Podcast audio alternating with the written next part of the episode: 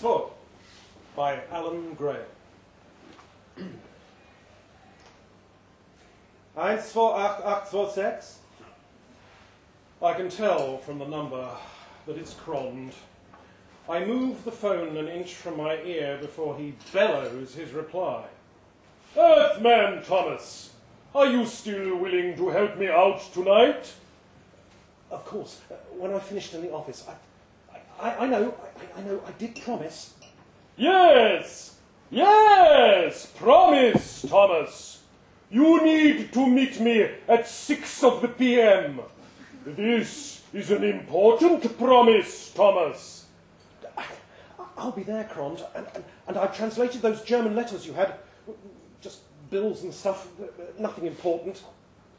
Promise, Thomas. Excellent. There was a huge pause as I could tell he was racking his giant brain for the right word.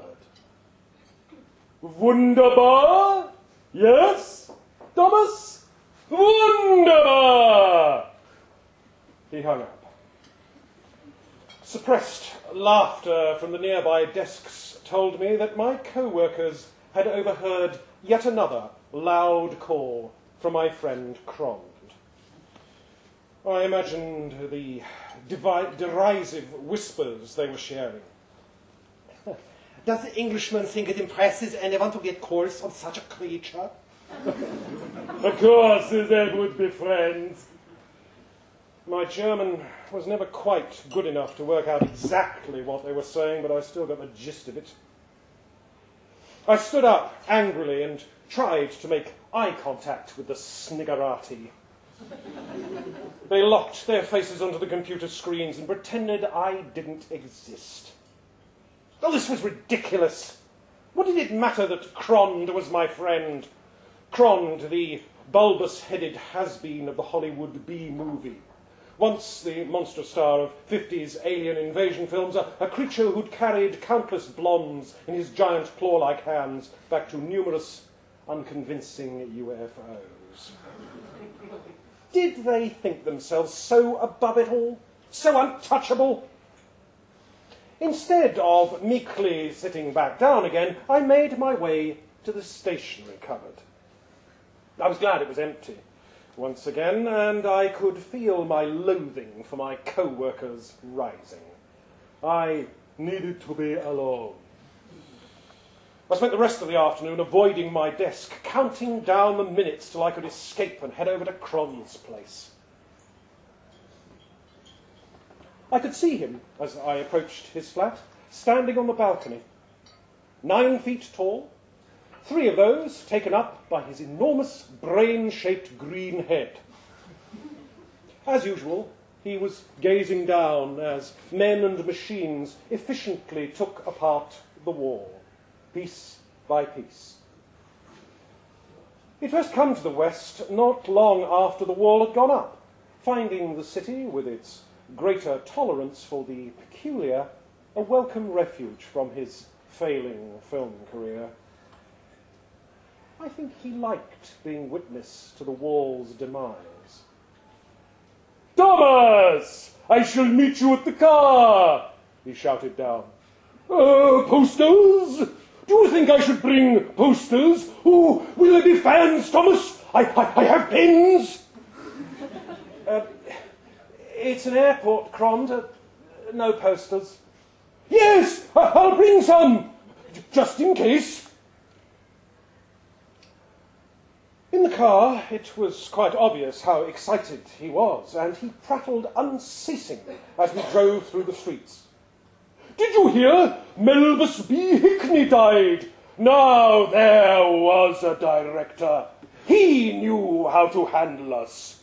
If he was disgusted by our diets or habits, he never let it show. Lovely man.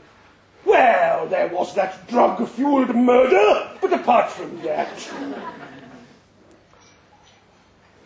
Like much of Berlin, the airport was undergoing sizable reconstruction, which meant that, given our mutual struggle with the German language, it took a while to find where to meet from Krond's friends off their flights. I never quite knew how to deal with recognizing Krond's otherworldly co-stars. Well, you, you could go by their appearance in posters from their heyday, but mm, decades had passed, and who knew how they might age, if at all. The Wolfman from Sirius seemed completely unchanged from his glory days, while the creature from the Black Lagoon had turned grey. Krond bounded over to them, his clawed arms more than lengthy enough to surround them both. The creature twitchily fished out a cigarette. We, we, can smoke uh, at the airport, can we? Uh, kid? He asked me, lighting up before I could answer. The wolfman gave nothing away, his eyes hidden behind expensive sunglasses. My friends, so good to see you. Krond's single giant unblinking eye seemed to have lit up. It's been far too long. Wine? Uh, well, not for me. Uh, not anymore, but I'll, I'll happily have orange juice, began the creature. At the wine bar, Krond's ebullience showed no sign of abating helped no end when an old couple sitting nearby asked for his autograph, and he was able to furnish them with a full sized poster. Say, is this it? The wolfman drawled as Krond wallowed in the attention. Just the three of us. His barely concealed sneer revealed perfectly whitened teeth and he began to occupy himself with his suit sleeves, making sure they were rolled up to show his coiffured arm.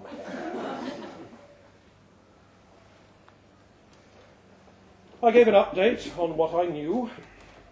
Quirk, the robot from Mars, had recently had a bout of unsuccessful upgrade surgery and was in seclusion until the magnetic tape could be retightened while the vampire Princess Venus was going through her seventh acrimonious divorce and wanted to be alone.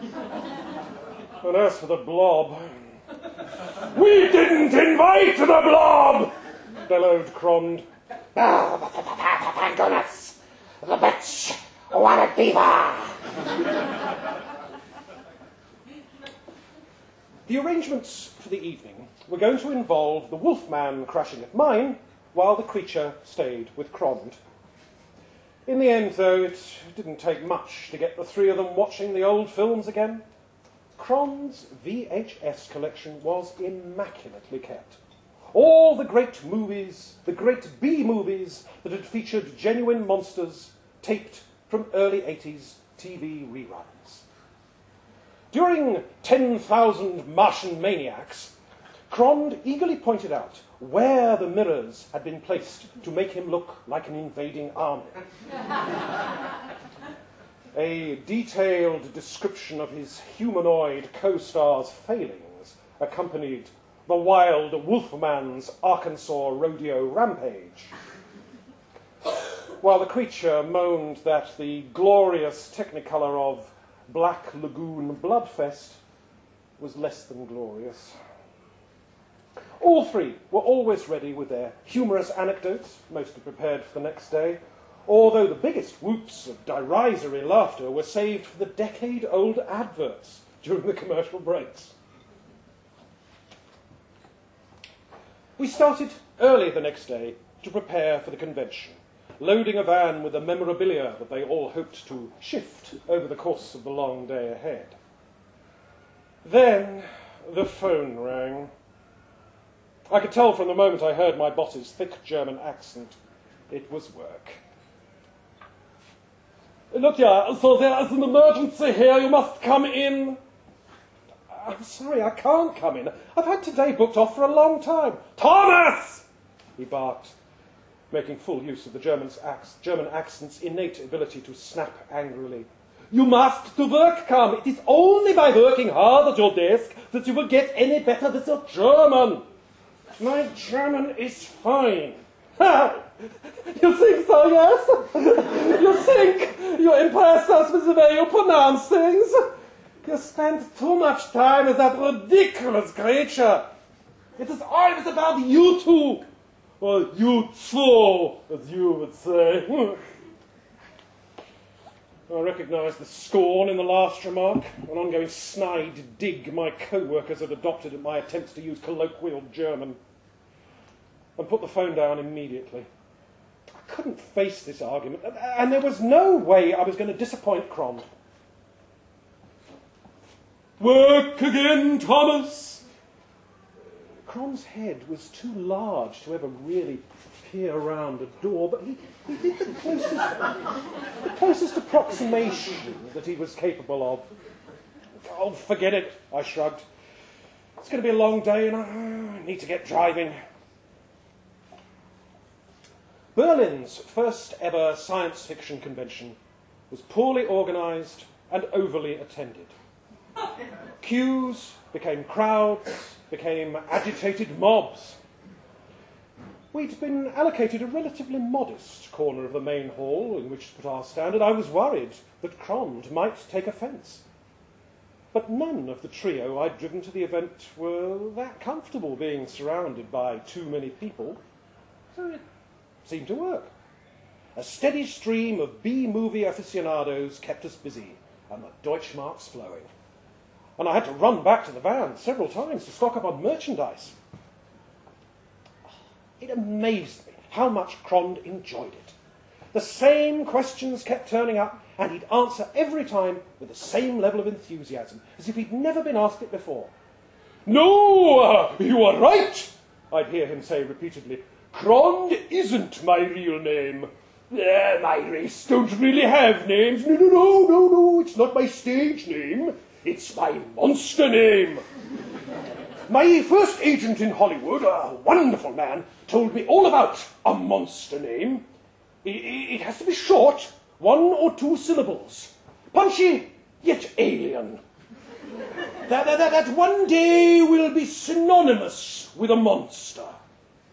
And even those who'd heard all the answers before at earlier conventions would laugh and enjoy the stories of a bygone Hollywood era.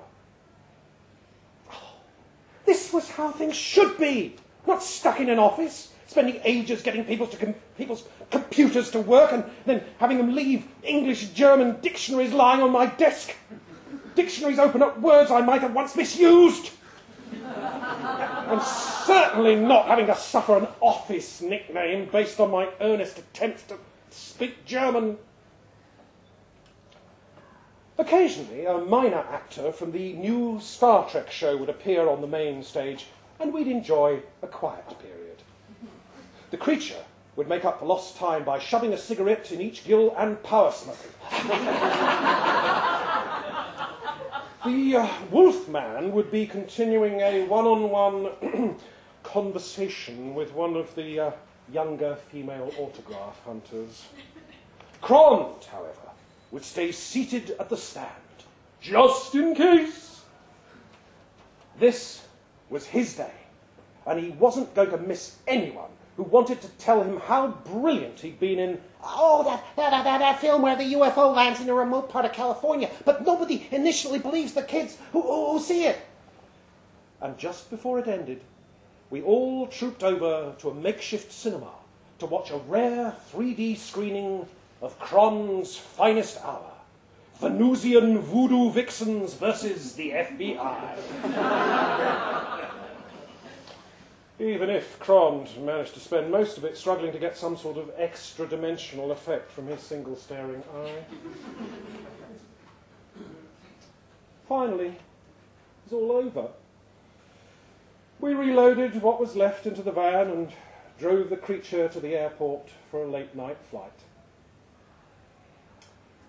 We weren't quite sure where the Wolfman had got to, although reports in the Berlin press a week later did dwell on a curious decline in the city's cat population. then, at last, I parked outside Krond's building. Thanking you, Thomas, Krond began. Promise, Thomas. You are a man of your word, and you keep your promise. I smiled. And now it is time for me to keep my promise, my part of the bargain. You help me with a favor, and I do one for you. I took a small, tatty piece of paper out of my jacket pocket and placed it on the dashboard. Krond picked it up, deftly unfolded it, and tried to make sense of the angry jottings, the numerous crossings out and rewritings. Is everyone you work with on this list? Krond asked. I nodded. And it is definitely disintegration you want? I smiled again. Krond's eye blinked, and then he laughed. Monstrous, so monstrous.